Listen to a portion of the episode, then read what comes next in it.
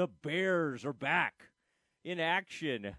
And the man who will be there calling the action alongside his good friend John Morris is JJ Joe, my longtime friend, my former classmate. I don't even, I don't think JJ ever saw me on campus, but we I think we did walk the campus together at one point. We JJ, uh, it is great to have you. And um, after all this Big 12 talk, and of course, we're just hanging on by our fingernails, and we don't know what's going to happen to Baylor and all that. But at least we know there are some football games scheduled. Are you um, are you starting to get excited a little bit? Uh, Matt, uh, thanks for having me on, man. And I am. I mean, so much stuff is about the business of football and who gets paid for name, image, and likeness. It's, it's exciting to realize that at some point in time you got to go out and play football, and we get to enjoy it. And I mean, I'm looking forward to having fans in the stands. Didn't think I'd ever really miss a lot of the fans. I missed some of them, not all of them. I think I'm just kidding, but it, it'll be great. Hopefully, to be back to some sense of normalcy. Boy, I I uh, I do think it'll feel it'll feel good. Going to feel hot. I mean, you'll be up there in the air conditioning and all that. You know, That's I like right. to move ar- among the people a little bit. Although if it's like up there around 98, 95, I'll probably make an appearance in the press box. But there will be no air conditioning where we're doing that tailgate show, that pregame show. And I would always invite you to kind of run by and say hi to us, but I do know that you will make a beeline for that press box. Your days of being out in Hey, that I- heat are behind you. Hey Matt, Matt, I do I do agree with everything you just said there. I, I am willing to stop by anytime. But trust me, if the if the interview or if the visit goes longer than about half an hour, I'm not I'm I'm, I'm not going to make it because, like you said, I, I've invested enough time in what I would call sizzling Texas summer heat that I've I've now abdicated. I I just can't take it anymore. So I'm done. the abdication of JJ Joe. I love that. You go. abdicated. That's I think that's what there like you go, man. I'm do. done. Yeah, yeah, that's what royalty does. You are Baylor royalty. Talking to uh, JJ Joe. Uh, this is going to be really an interesting season, and I got to start with the recent news that Baylor did pick a quarterback. And uh, yes. how cool is that? That Gary Bohanon, think about that, four-star quarterback, been around for going on whatever three, four years now. Most quarterbacks that are any kind of like four-star or, or come with with a lot of excitement around them, well, if they don't get to start after a year or two, they are long gone. This is not like it was Right. when you were playing, JJ. You you guys used to be a little more. Now you got to play pretty early, but most guys used to have to wait till their junior year. Um, I think it says a lot about Bohanon, um, but but uh, you know about his character and all that kind of thing. But what do you you've watched his development? We know he can run. We know he's a a physical. I mean, he's a, an impressive looking guy. Um, how have you seen him develop, and, and and do you feel like he's ready for this opportunity? You know, uh, Matt, that's, I mean, you are right about waiting. I mean, if we think about it, I remember when I got there, I mean, I was, I was expecting to wait for two years minimum and get a chance my third year. It's interesting when Briles was there, you know, those guys, all those guys except for like RG3 waited. But now it's different. And uh, I, I'm proud of Gary because, like I say, he came out, small school, but highly recruited quarterback. We beat Arkansas. I think Arkansas was the, the last uh, uh, school we had to, to hurdle he chose Baylor, and you know it's it's been I think I think for him it's been a, it's been different. He's a hard worker, dedicated young man, uh, and and he stuck it out. And I think, like I said, it was a question. I think if Gary was going to come back, and for him, I think if you look back at it, he was just he was just a runner. I remember first seeing him. I think maybe the second year he started getting a little action. Yeah, Uh, wasn't comfortable at all throwing the ball.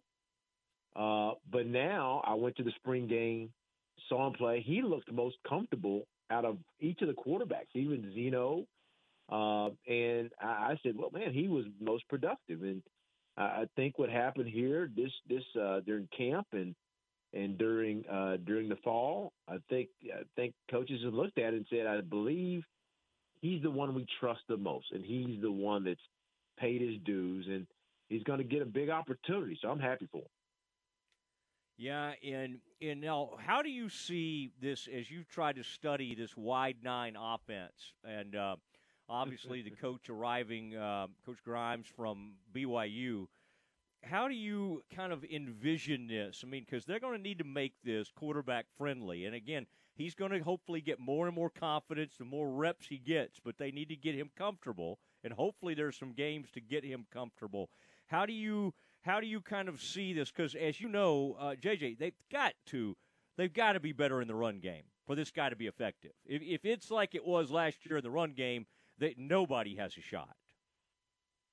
Yeah, and you and you're right. I think that's another reason. Coach Aranda, I, I believe he's looking at it, and you know, when you have an elite defense, you know, you sometimes may change your philosophy unless you just have, you know, uh, uh, RG three at quarterback and you know, and and and Kendall Wright at receiver. Uh, so I think this year, I think part of the the choice of Bohanon is twofold.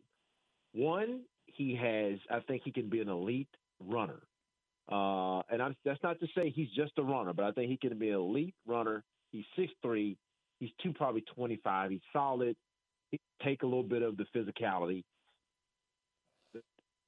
He, I, I think Gary. I just it looks like he is more apt to protect the ball. He he doesn't. I hadn't, I've never seen him put the ball at risk. Now he hadn't played a lot, but it seems it seems like when I've seen him play, Matt, if he if it doesn't seem clear to him, if he's not if it's not defined and he sees the guy and the opportunity to throw the ball, mm-hmm. he'll pull it down and run it. And I think coach is looking at it like, hey, I want to end every possession with a kick, and I want the guy who I believe at this point is probably the most mature, the most ready, but yet the one that's probably going to protect the ball. And then we're going to play elite defense. So, um, you know, this offense, it's, you know, like I said, I've watched a lot of B, old BYU t- tape to kind of, I'm sorry, I say tape, I'm old, but video to kind of see what the difference is. And the, the challenging thing with the last year, Matt, is that, you know, they had Zach, I think it's Zach Wilson that's a Jet yeah. quarterback now. Is that was it? That's okay. Yeah. When you have a young man like that, it's it's it's hard to really evaluate the offense because he's so special and he does a lot of stuff where you're just thinking like, okay, was that part of the scheme or was that part of him being special, right? Um, mm-hmm. And so in the run game, uh, it'll be interesting to see how Coach uh, is able to take it. Coach Grimes is able to take advantage of our linemen. I think there was a scheme mismatch last year, and I'm hoping that they've they've they've figured that out, and, and this scheme will match our guys better. JJ Joe joining us, ESPN Central Texas. JJ, it's kind of like you. We used to compare poor Jeff Watson to you, and it didn't, you know, that was not a good comparison. And then Jermaine Alfred, we thought, oh, man, Jermaine Alfred. I mean, got good size. Maybe this guy will throw it like JJ, and they just didn't have what you had. But, um, See, if you just come on with me, I'll brag on you a little bit. Don't you like that? I appreciate that, man. You're my. I'm gonna hire you. we got to bring back man. the we got to bring back that play that you and Melvin used to run. The option. I mean, I, I would hey, like to. Yeah, it would work. I, I it would always freeze. Now, who would that? You and I've been through this before, but when when you would kind of fake that you might run the option. So who would be back there in the backfield with you? I'm just trying to think who was who was even playing. Oh well, hey, Robert well, or somebody? You know, or? Of course we yeah, well, we've had in the backfield you have Robert Strait. Okay. Or yeah. you have my friend John Henry, or even uh, Bradford Lewis. All those two guys are Central okay. Texas guys. Yeah, yeah. And then you have as a tailback, we have David David Mims. David Mims was my roommate. Oh, yeah. Uh, old old uh, David out of Daingerfield. Uh, yeah. He's related to, yeah. of course, um, uh, you know, um, Denzel. Uh, Denzel. Thank you, Denzel. So, so we'd run that little option, man, fake it into the line. It's really if you look at what they do now, a lot of the teams when they do the zone read and they yeah. may do the uh, the they have an option to throw it off that. We would do the same thing, but it would be on the line, and we're looking to get vertical. So so it's it's just a different way to skin the cat. But yeah. hey, man, it's effective if you can run it. Yeah, they always bit. It's amazing. You, you know, they had it on film. I mean, you guys were doing it like on a weekly basis, and you'd still look out there and Melvin would be running. I guess I guess you're the only thing you needed to do was just not overthrow him, just kind of hang that thing up there. Boy, you threw a pretty deep ball, But that was the key, wasn't well, it? Was hard, was, yeah. yeah. it was hard to overthrow him, Matt. I mean, you know, Melvin. the funny thing about Melvin, Matt, is he reminds me a little bit of Denzel. Is that Melvin, when he starts running, he doesn't look like he's running that fast, but his strides were yeah. so long that by the time he got even with the DB, you knew he was leaving. You know, I mean, even yeah. if he got within a yard or two of the DB, you knew he was going to pass him. Uh, but it, it worked well. Yeah, yeah, boy. When in, in I'd be up in the stands, of course, in my Baylor whatever that gear, you know, the uh, Baylor line, and I'd see that thing develop. And we were in the Astrodome that time, and I think y'all put one on them. And oh man, that was you talk about a thing of beauty. That was a lot of fun. Now let me ask you this: these, um, I'll take us back to, to, to current day. These receivers. I don't know what happened last year. I mean, I obviously eh, the whole thing was a mess and COVID. We can blame a lot of stuff, but but Tyquan, you know, was two years ago was a big time player. I mean, he was going to be in our minds the next Denzel. I mean, he was barely even noticeable last year. I mean, Charlie was still out there, so I mean, it's not like we didn't have some of the same personnel. R.J. Sneed's a gamer. I mean, he's not really a game breaker, but the guy makes great catches, and, and I think he's a very right. trustworthy kind of guy. Fleeks two years ago, kind of a game breaker type mentality. You know, he had that. I, I'm just, you know, part of me thinks, dang, we got some pretty good receivers. But the problem is, I, I, I keep thinking back to two years ago.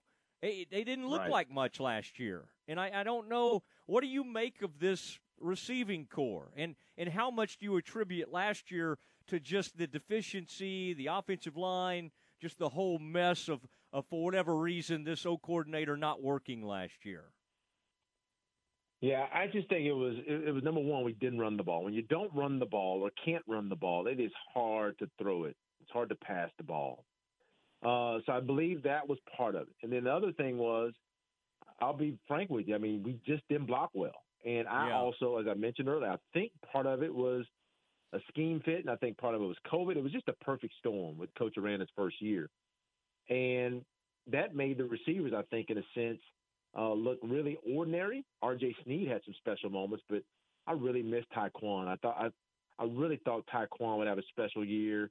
Mm. Uh, but the scheme to me sometimes, Matt, was com- it was compressed. Everybody started compressing us, and because we couldn't run the ball, uh, and and we we weren't holding people in the in, in for pass blocking that well, but blocking people well. Nobody feared us going by him, so that really hurts Tyquan. If, if yeah. If his if the guy covering him does not think he'll run by him, then Tyquan's going to really struggle. He's a small guy, so I like yeah. I like RJ. I really like like Josh Fleeks. I like Trestan Ebner coming out of the backfield.